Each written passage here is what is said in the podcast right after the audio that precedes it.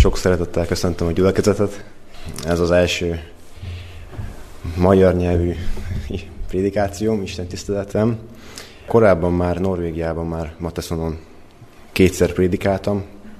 Nincs túl sok tapasztalatom benne, de bízom azt, hogy bízom benne, hogy Isten kipótolja a, tapasztalat, a tapasztalatlanságot, és, és tényleg amit üzenni szeretne, azt, azt így is át tudja adni rajtam keresztül. Amivel már készültem, az egy jól ismert példázat. Ezt szeretném úgymond kifejteni és elmélyedni benne, mert szerintem nagyon-nagyon nagy jelentősége van. Talán kimerem jelenteni, hogy a, a, az új szövetség legfontosabb példázatáról van szó. A történetben négyen vannak egy családban, és ahányan vannak annyi félék. Az anyuka nem ismert, az apuka ő úgy látszik, hogy túl engedékeny, legalábbis úgy tűnik. A, az, a gyerek, az egyik gyerek túlságosan lázadó típus, a másik meg túlságosan kemény vonalas. Gondolom már kitaláltátok, hogy melyik történetről lehet szó. Ez a tékozó fiú története. Ugye ezt a példázatot a Lukács evangélium a 15. fejezet 11-től 20, 32. versig találjátok meg. Örülnék, hogyha mindenki vagy elővenni, vagy ki lenne vetítve, nekem mindegy, de tudnátok követni. És akkor most felolvastam az egészet. Ezzel kezdeném. Mondna pedig Jézus, egy embernek volt két fia, és mondta az ifjabbik az ő atyának, Atyám, add ki a vagyonomból rámeső részt. És az megoszták köztük a vagyont. Nem sok nap múlva aztán a kisebbik fiú összeszedvé mindenét, messze vidékre költözék, és ott, nagy, és, és ott eltékozlá vagyonát, mivel hogy dobzódva élt. Minek utána pedig elment, mindent elköltött, támad a nagy éjség az vidéken, és ő kezdte szükséget látni. Akkor elmenvén hozzászegődék annak a vidéknek egyik polgárához, és az elküldi őt az ő mezeire disznókat legeltetni. És, ki, és kívánta megtölteni az ő gyomrát azzal a moslékkal, amit a disznók ettek. És senki sem adott neki. Mikor aztán magába szállt, mondta, az én atyámnak milyen sok bérese bővölködik kenyérben, én pedig éhen halok. Fölkelvén elmegy az, elmegyek azért az én atyámhoz, és ezt mondom neki, atyám, védkeztem az ég ellen és te ellened, és nem vagyok immár méltó, hogy a te fiadnak hivatassam. Tégy engem olyanná, mint a te béreseid közül egy. És felkelvén elménne az ő atyához. Mikor pedig még távol volt, meglátá őt az ő atya, és megessék rajta az ő szíve, és, odafutva, és odafutván a nyakába esik, megcsóvolgatá őt. És mondané ki a fia, atyám, védkeztem az ég ellen és te ellened, és nem vagyok már immár méltó, hogy a te fiadnak hivatassam. Az atya pedig mondta az ő szolgáinak, hozzátok ki a legszebb ruhát, és adjátok fel rá, és húzatok az, az, a gyűrűt a kezére, és sarut a lábaira, és előhozván a hízott tulkot vágjátok le, és együtt, és együnk is vigadjunk, mert az én fiam meghalt és feltámadott, elveszett és megtáltodott. Kezdenek azért vigadni. Ugye itt a történelem nincs vége, de most eddig olvasom, majd folytatjuk később. Ugye, mint előbb már mondtam, megkockáztatom azt, hogy a tékozó fiú története a, majdnem, majdnem, hogy az egyik legfontosabb tartalommal és mondani valóval bíró példázat vagy történet a Bibliában, mert tényleg ami, amilyen mély tartalma van, az egyszerűen megdöbbentő, hogyha az ember rájön. Ugye ismert a történet, van ez a család, viszonylag gazdag család, a kisebbik fiú megunja azt, hogy otthon van, és egyszerűen ki akar próbálni valami mást, és ugye szerencsés, mert az apja e, viszonylag gazdag ember, és ugye van, van hagyaték, ami ráeső rész. De ugye érdekes, mert az általában az emberek abban a korban az örökséget csak az apa halála után szokták megkapni. Tehát rögtön találkozunk azzal, hogy a kisebbik fiú meglepő módon halála előtt kéri ki magának, de ami ennél is meglepő az az, hogy az apja odaadja neki. Tehát nem csak az, hogy kikéri, de oda is adja neki. Mondhatná azt, hogy nem, de nem mondja. Odaadja neki. Sőt, odaadja nekik, mert hogyha vissza, visszanézzük, akkor azt írja, hogy Az ő atya megosztván köztük a vagyont. Ez azt jelenti, hogy az idősebbik fiú is megkapta akkor. Ez egy ilyen apró részlet, de lehet sok, sok embernek nem tűnik föl. Öm, tehát mind a ketten megkapták a vagyont. Öm, ugye ezért is mondtam az elején, hogy az apja odaadja neki a vagyont, hogy talán túl engedékenynek tűnik. És túl, tehát nem egy ilyen keménykező, aki, aki, aki azt mondja az apja, a fiának, hogy mégis mit képzelsz, még meg se haltam, már is elkéred a vagyon tőlem. De, de egyszerűen csak odaadja neki, ez nagyon megdöbbentő. Öm, annak ellenére, hogy az apja tudta, hogy mire fogja költeni. Tudta, hogy el fogja tékozolni, tudta, hogy, hogy milyen sors vár a fiára. Ö, és mindjárt később majd kiderül, hogy az honnan tudta. Ö, de miért adja oda az atya neki? Ö, ha az atya ugye nem adja oda, akkor egyértelműen nincs miből tékozolni. Tehát ez egy, egy elvi kérdésről van szó, hogy az apja több mindent választott volna, de mégis azt választotta valami miatt, hogy kiadja neki. Ez egy nagyon fontos momentum abban, hogy az ember megkapta, amit kért. Ö, és talán mondhatjuk azt, hogy hívhatjuk ezt szabad akaratnak? Ugye ez egy példázat. Tehát, hogy a fiú megkapja azt, amit szeretne, az atyától, ugye, aki Istent jelképezi, és, és mi is igazából bármit megtehetünk. Tehát ahogy Pálapostól is írja valahol, minden szabad nékem, de nem minden használ. Ugye van egy ilyen vers. Tehát Isten nem egy olyan Isten, aki elvesz tőlünk dolgokat, és megtilt tőlünk bizonyos tevékenységeket, hanem mi bármit csináltunk, csak ő figyelmeztet, hogy lehet, hogy ennek nem lesz jó vége. De csináld, mert sátánt is hagyta lázadni, mert nem Isten egy olyan Isten, aki szabad akaratra teremtette az embert, szabad akarat teremt mindenkit. Ezért ilyen szerető Isten, és nem pedig egy beprogramozott robotokat teremt, akik, akik szolgálják őt. Tehát vissza a történethez, a fiú megkapja a vagyont, elég sok pénze lesz, és akkor boldogan elmegy. Elmegy egy messzi városba, és végre elkezdi azt csinálni, ami mindig is akart, mindig is vágyott rá. Elkezdi azt az életet élni, amibe, amire korábban vágyott és vonzónak tartott, és amitől el volt tiltva korábban. Fiatal, jóképű, sok pénze van, népszerű lesz, azt csinál, amit akar, azt hiszi, hogy boldog. És a példázat egy olyan folyamatot, olyan jelenséget ír le, ami az ebben a világban egy nagyon, nagyon gyakori jelenség. Ameddig fiatal vagy, csinos vagy, van pénzed, addig az emberek vonzódnak hozzád. Ez nem csak a, ez nem csak a tékozló fiúnál volt így, hanem ez most is így van. Manapság az embereknél. De az a kérdés, hogy meddig van ez? És hogy mitől van ez? Az, az a dolog, hogy, hogy úgymond el vagy az emberekkel. Azért vagy, az, ez azért történik meg, mert, mert tényleg annyira szeretnek az emberek, vagy, vagy pedig valami más lett az oka. Ez is kiderül a példázatból. Minek utána pedig, 14-10. vers, minek utána pedig mindent elköltött, támad a nagy égség azon a vidéken, és ő kezdett szükséget látni. Akkor elmenvén hozzászegődik egy védéknek egyik polgárához, és az elküldi őt az ő mezőire disznókat legeltetni. És kívánja vala megtölteni az, a győ gyomrát azzal a moslékkal, amit a disznók ettek, és senki nem adott neki. A példázat jól érzékeltető, hogy ennél már nincs lejjebb. Eltűnt a csillogás, eltűntek a barátok. A moslékot is szívesen megenni, de még azt se eheti meg, ugye? Nekünk is visszataszító a disznópásztorkodás, gondolom legtöbbünknek az. E, meg a moslék is, de milyen visszataszító lehetett a zsidóknak? Ugye, akiknek Jézus mondta ezt a példázatot. Akik a disznó mindenestől tiszteltalan volt nekik. Tehát a disznó maga nem.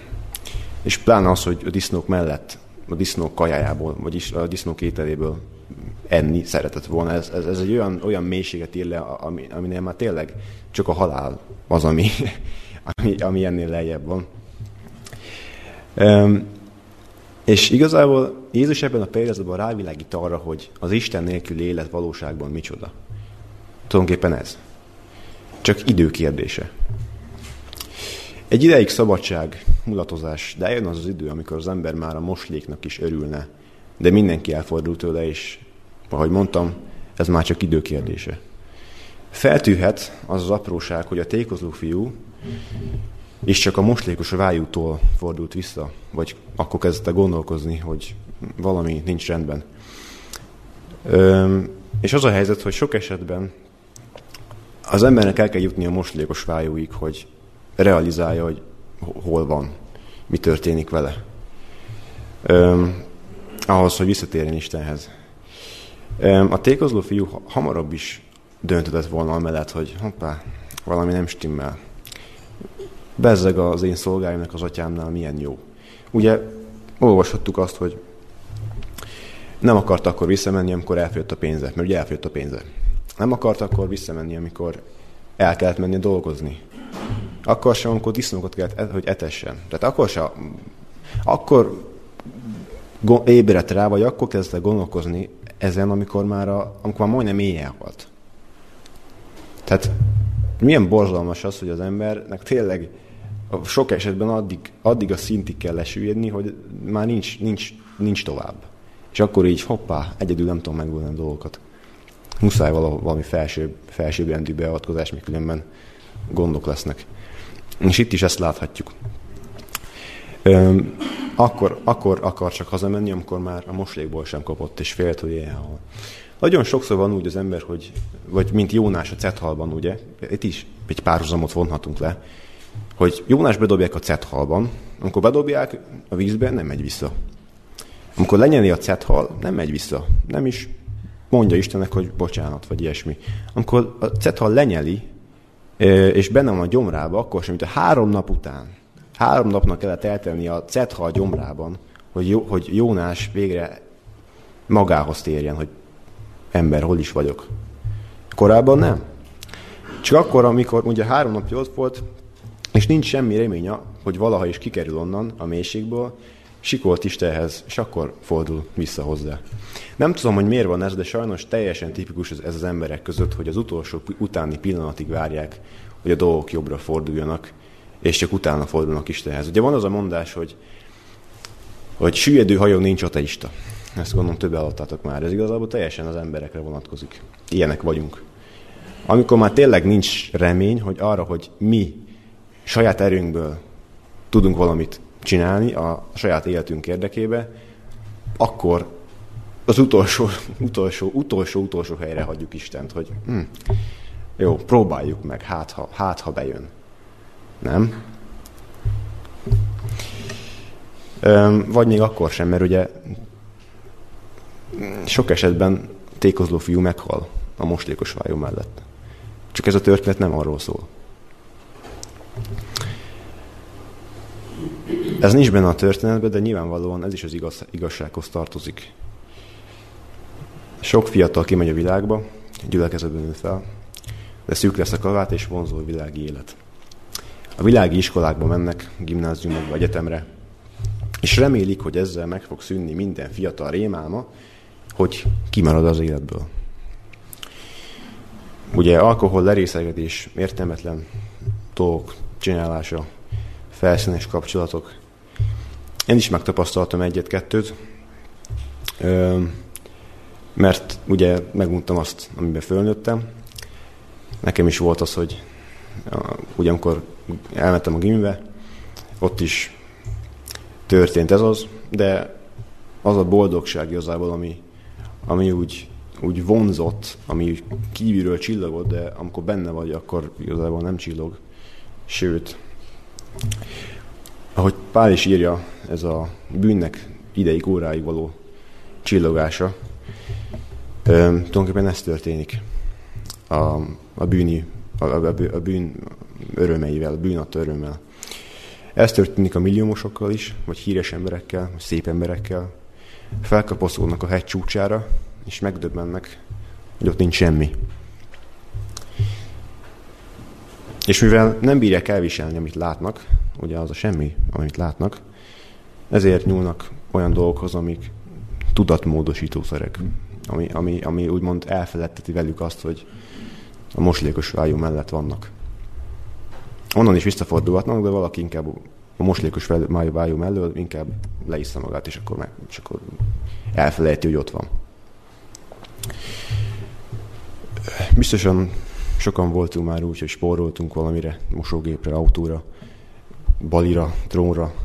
Vagy amikor ezt meg, megvesszük, hogy elérjük, akkor rájövünk, hogy nem lettünk tőle boldogabbak.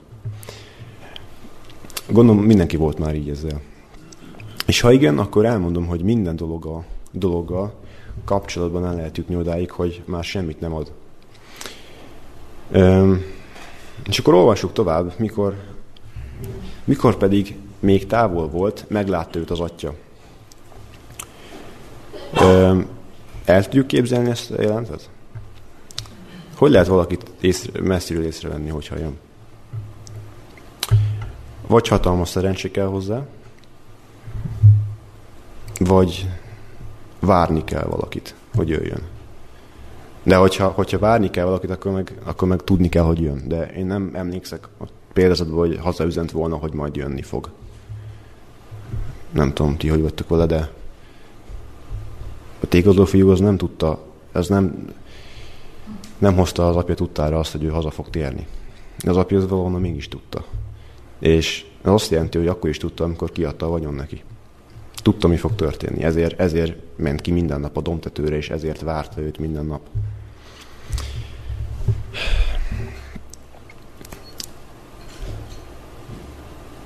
A szívében minden nap ott volt a fia.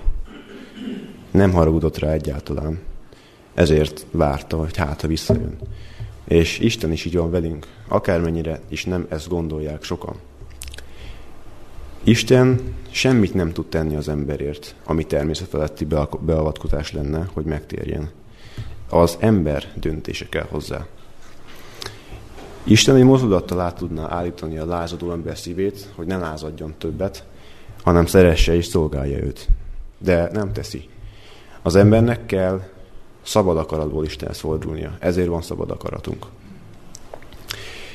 Közvetlenül a tékozó fiú története előtt van Lukács evangéliumában az elveszett juh és az elveszett drachma példázata, ahol Jézus ugyanaz, ugyanezt akarta bemutatni az embereknek. Hogy Isten alapvetően egy kereső Isten, aki nem nyugszik bele abba, hogy a számára fontos dolgok elvesznek. Nem? Tehát ő egy, egy bárány elveszett, mondod volna, na és van még 99. De nem. Neki mind a száz kell. Mert tudja, hogy az a egy bárány a szenved valahol egy halál árnyékának völgyében. És ő nem szereti ezt. Ő, erről szeretett Istene. Ott hagyja a 99 jót, és elmegy azt az egyet megkeresni. Isten felkerekedett, összepakolt, tervet készített, emberré lett, elindult megkeresni az elveszett bárányt, de a keresése közben keresztre feszítették és megölték. És pont így találta meg az elveszett bárányt. A keresztről meglátta őt, mert magasan volt, a bárány is meglátta őt, és találkozott a tekintetük. Milyen szép jelenet. Érdekes, hogy amikor készültem erre a témára, elgondolkoztam, hogy mi az, ami Istenből a legvonzóbb számomra. És tudjátok, hogy mi volt az? Az, hogy Isten keres engem. Érzem az életemben, a hétköznapjaimban, amikor el vagyok tőle távolodva. Amikor inkább választom a tékozlást, mint őt. Ő mindig készen vár, kopogtat a szívünk ajtaján, csak a mi döntésünk az, hogy kinyitjuk a szívünk ajtaját, vagy, vagy visszavegyünk-e hozzá a moslékos vájútól. Amikor valaki szeretne Istenhez közeledni, ne gondolja, hogy Istennek szüksége van arra, hogy megalázkodjon. Mindjárt elmondom, hogy miért mondom ezt. Amikor a tékozló fiú elgondolta, hogy mit fog mondani, erre biztos emlékszünk, hogy mit fogalmazott meg magában, ugye? Ott a moslékos vályó mellett.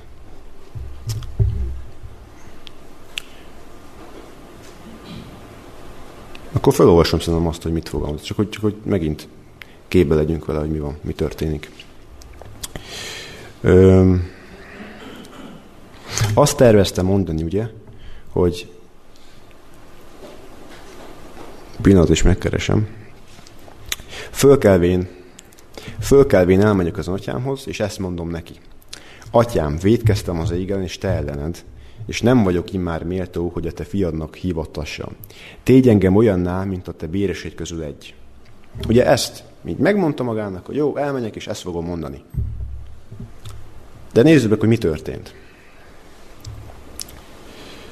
Ö, egy pillanat. Amikor a tékozló fiú elgondolta, hogy mit fog mondani, az atya nem engedte, hogy végigmondja, amit eltervezett. Mert ugye találkoznak, az apja oda, oda rohan hozzá, átöleli, megpuszíja, és a, akkor elkezdi a tékozló fiú azt, amit begyakorolt magának. Hogy én, atyám, védkeztem az ég ellen és te ellened, és nem vagyok én már méltó, hogy a te fianak hívottassam. De ugye még többet tervezett mondani, mert itt ugyanazt mondja, amit eltervezett, csak a felét. Még a másik felét nem mondta el. És itt az atya folytatja, az atya pedig mondta az ő szolgáinak. Tehát nem is neki válaszol. Tehát nem azt mondja, hogy igen, fiam, jó, most hagyjuk ezt. Tehát teljesen ezt a jellegű dolgot teljesen félrerakja, és, és az első, hely, első helyre teszi azt, hogy a boldogsága mennyire ki, ki van teljesítve azzal, hogy a fiú visszatért. Lehet utána beszélgettek erről, nem tudod a történet, de nem az az első. És ez most nem, nem, nem azt mondom, hogy, hogy az alázat az egy, az egy olyan dolog, ami hülyeség, ne értsetek félre.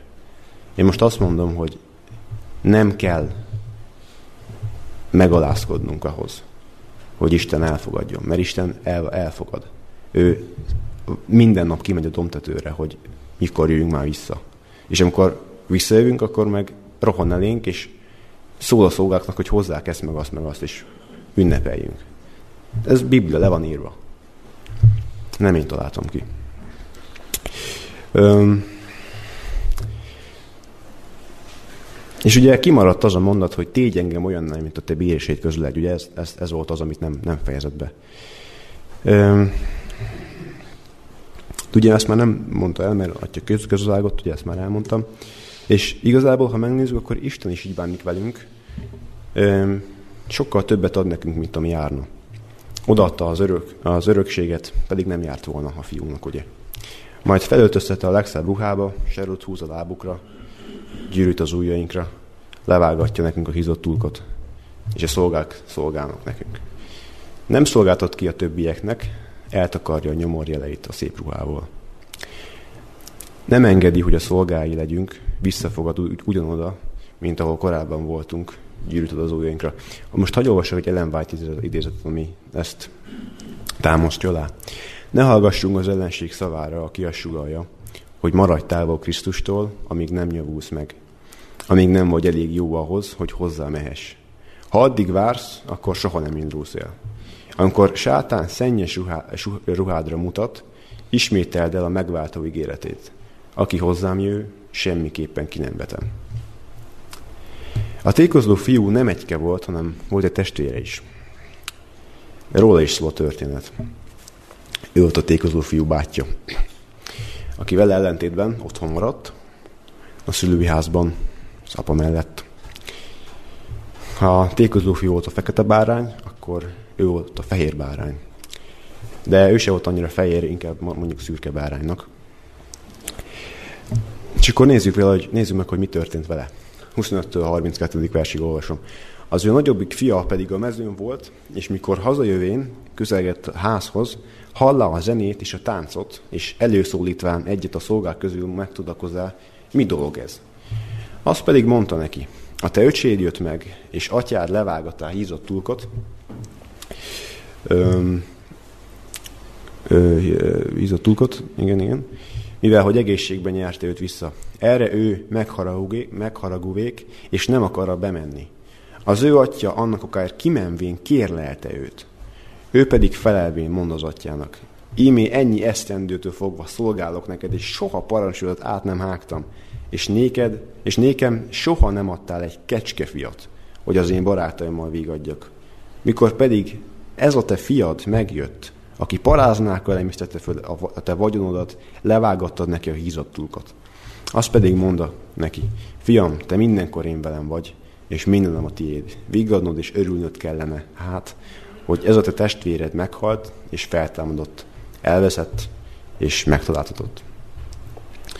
Ez egy becsületes fiúnak tűnik, olyannak, aminek egy fiúnak lennie kell. Dolgozik, pedig nem kellene, mert tele van pénzzel.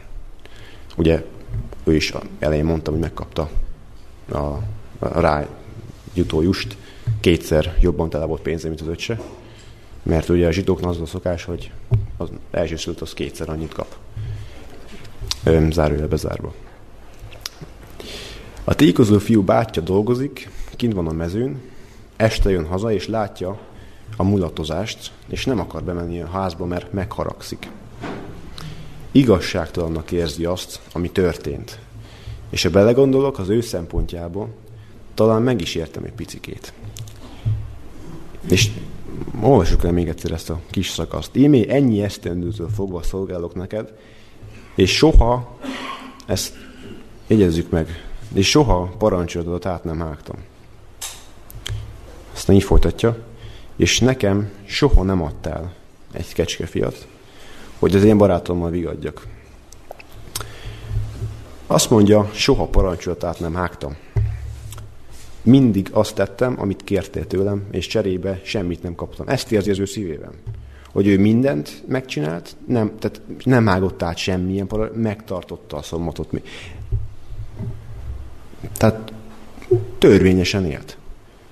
De nem kapott érte semmit cserébe. Ezt érzi. És hogy az örökség, ugye, amit kapott korábban, az neki alanyi jogon jár, az, az, az semmi, ő egy bűntelen ember. Tehát ez a, ezt a két dolgot biztosan állítja magáról, hogy a te, az ő parancsolatait sosem nem hágta át, és soha nem adott neki egy kecskefiat sem. Én mindent odaadtam, te semmit nem adtál vissza nekem. Ezt érzi a szívében.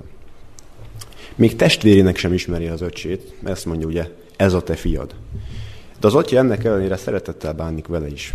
Fiam, mondja, te mindenkor én velem voltál, vagy, és minden nem a tiéd. Hiszek, hiszen az évek során, amíg az öcséd járt a világot, te élvezhetted a társaságomat. Nyilván ez már nincs benne a Bibliában. Viszont az a baj, hogy az idősebbik fiúnak ez semmit nem jelent. Semmit nem jelent az, hogy az atyával lehetett mindez idők közben. Az idősebbik fiú Jézus korabeli időben a megtérni nem akaró zsidókat és mindenkor a farizeusokat ábrázolja. Ö, mivel nem követnek el látványos bűnöket, önigazultá válnak, de lelkükben béresek voltak, béresi lelkület. Azért szolgálnak, hogy kapjanak valamit. Nem szeretetből szolgálnak, hanem jutalom reményében. Milyen veszélyes ez az állapot, mikor az ember szeretet és meggyőződés nélkül teszi a kötelességét. Észrevétlenül be lehet sétálni. Amikor az ember nem követel látványos bűnt, akkor könyörögnie sem kell bocsánatért, ugye? És egy pillanat alatt önigazultá válik. Öm, hány ilyen farizeus lelkű keresztény van ma is? Aki a teljesítménye miatt reménykedik az üdvösségben, nem Isten szeretete és megbocsátása miatt. Úgy érzi, hogy jár neki az üdvösség. A kérdés az, hogy lehet-e úgy keresztények lenni, hogy Isten nem érdekel, csak az áldásai. Az ajándék azon nem érdekel, csak az ajándék. Lehet önző módon is keresni Isten országát? Lehet. A tömegek fognak elveszni úgy, olyan lelkülettel. Uram, uram, nem a te nevedben profétáltunk, és tettünk hatalmas dolgokat. Nem, ez volt, nem az volt a baj, hogy hatalmas dolgokat tettek, hanem az, hogy közben nem szerették Istent. Nem értékelték eléggé, hogy vele élhettek. Három ember, háromféle ember létezik a Biblia szerint. Az egyik az, aki az éhenhalás, vagy az éhenhalás viszi oda az embert Istenhez, illetve annak félelme, ugye tékozló fiú. Vagy ott van Isten mellett, de a szíve távol van tőle, és nem szereti Istent, például tékozló fiú bátyja. A harmadik pedig az, akiket megfogott valami Istenben, és ragaszkodnak hozzá. Ismerünk ilyen embereket Bibliából. Jákob is ilyen volt, Dávid király, Pál apostol, mert a harmadik. Péter apostol, János apostol. Ők, őket szerette az Úr, mert ezek az emberek azért voltak Istennel, mert miután megismerték, őszintén szerették. Megszerették őt. De sem a tékozó fiú, amikor elment legalábbis, sem a bátyja nem szerette őt. Ugye? Ezt kijelenthetjük. A két fiú között sok különbség van, de abban egyek, hogy mindketten tiltakoznak az otthoni rend ellen. Mind a ketten elégedetlenek az apjukkal szemben. Mind a ketten lázadnak ellene, és előbb-utóbb ez mind a ketten ki is mondják. Egyiknek sincs közössége Istennel. Úgy van, ugyanúgy ellenségesen gondolkozik felőle, beszél vele, és viszonyul hozzá, talán kimondható, hogy mindkettő az atya ellensége. És mi is Isten ellenségére válunk, váltunk a bűn által, ebben talán nincs különbség közöttünk. Abban vagyunk talán mások, hogy valaki elmegy, és látványosan szembe megy Istennel, valaki pedig csak a szívében lázad Isten ellen. Ez az első két emberfajta. Ezek kellett, kell, ezért kellett Istennek megbékéltetnie magával a világot, mert mi haragudunk rá, haragudtunk rá, és még mindig sokan haragszanak. És az az ember, aki haragszik Istenre, azt kimondhatjuk, hogy halott. A kérdés az, hogy amikor hazamegy a tékozló fiú, és azt mondja az apja, hogy az én fiam meghalt és feltámadt, mikor halt meg a fiú?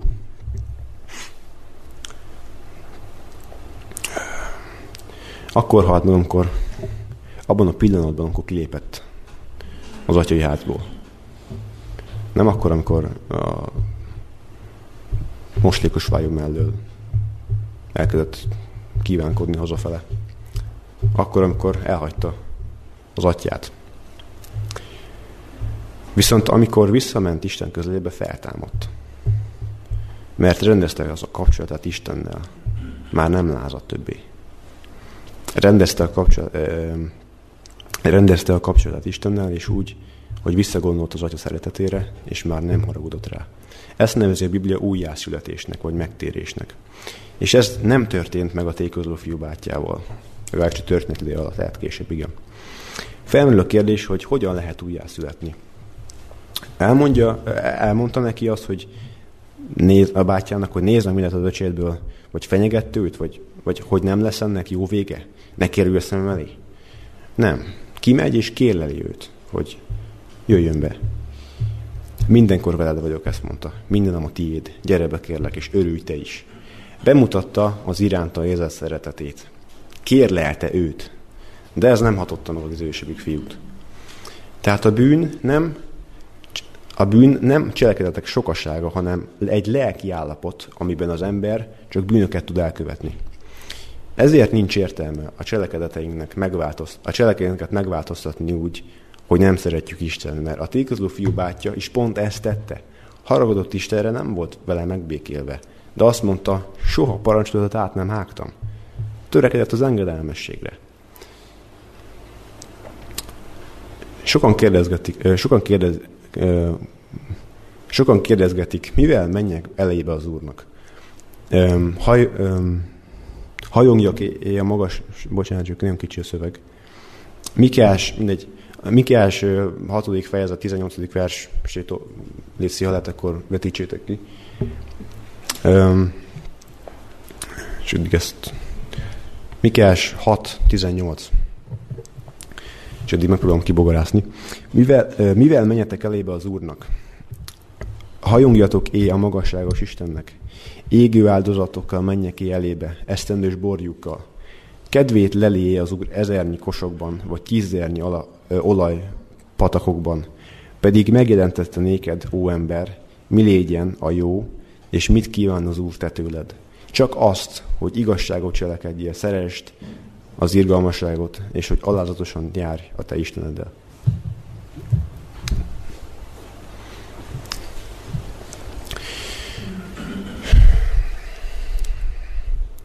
Ha nincs meg, az se gond.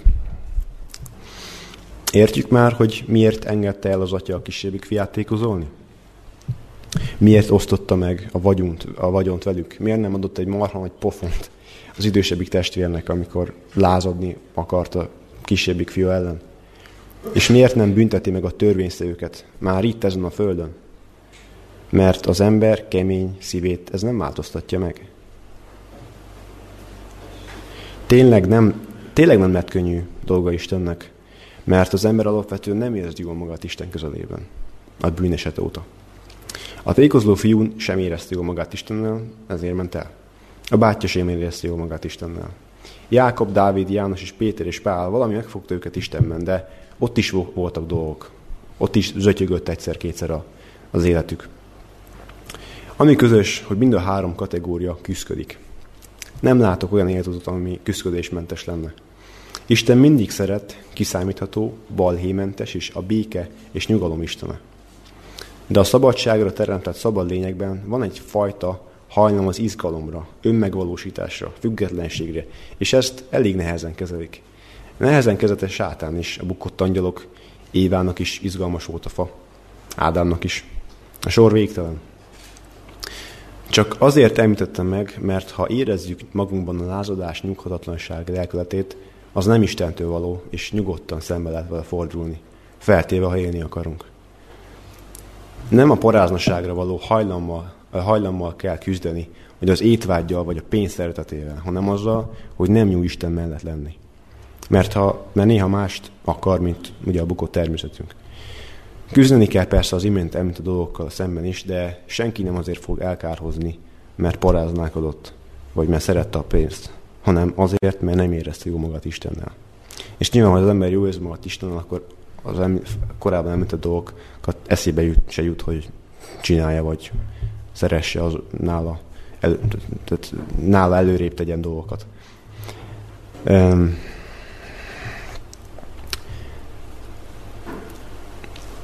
Szerintem ez a példázatot rengeteg mindent magába foglal, rengeteg az emberi élet minden napjaiban fontos dolgokat. És ad egy reményt, hogy bárhol vagy, nincs, sosincs veszve semmi. Akár egy báty természettel rendelkező, akár egy, egy, egy tékozó fiúéval, a bátynak is van döntése döntési lehetősége azzal kapcsolatban, hogy megpújítja a szívét azzal, hogy bemegy, és átadja az öcsét, amikor az atya kérleli őt. És nem, nem büszke, és nem azt mondja, hogy soha parancsolat át nem hágtam, de sem, semmit nem adtál nekem. Én azt kívánom mindenkinek, hogy amikor olvassátok ezt a ezt a példázatot, akkor ezek jussanak eszetekbe. Ezek a dolgok, amiket most átbeszéltünk. Mert tényleg itt van, itt van a, a kulcs szerintem, hogy az ember és az Isten kapcsolata arra mi a megoldás, és az, hogy ne legyen egy olyan Isten képünk, ami nem, nem valós. Mert Isten szeret minket, és Isten nem, nem vár el tőlünk azt, hogy saját törvényeink alapján majd majd, majd valamit majd mi is csinálunk azért, hogy Isten szeressen. Mert ő kint vár a domtetőn, és várja, hogy mikor fogunk fölbukkanni. És ha ezt meglátja, akkor rohan. Ezt ne felejtsük el. Ámen. Jó Istenünk, édesatyán, köszönjük szépen, hogy eléd jöhetünk, és köszönjük, hogy, hogy te egy olyan Isten vagy, aki, aki vársz minket, aki keresjen minket, nem hagysz minket elveszni. Kérlek, hogy ezt minden nap jutasd eszünkbe, hogy ez a csak a mi döntésünk az, hogy kinyitjuk-e a szívünk ajtaját, és hogy beengedsz minket, beengedsz téged, és hogy beengedünk-e téged tehoz, a mi szívünkbe.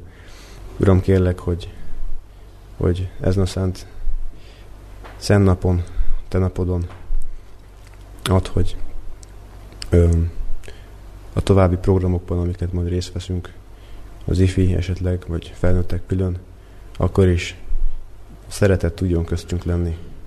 Mert abban mutatkozik meg az, hogy mi a te gyermekeid vagyunk, hogy mi szeretjük egymást. Uram, kérlek, hogy szeretetet abban gyülekezetbe. Kérlek ad, hogy minden, mindenki szeresse a másikat. Ez, ez az egyik legfontosabb dolog, amit egy gyülekezet elérhet. Köszönjük, hogy meghallgattál. Jézus nevében kértelek. Amen.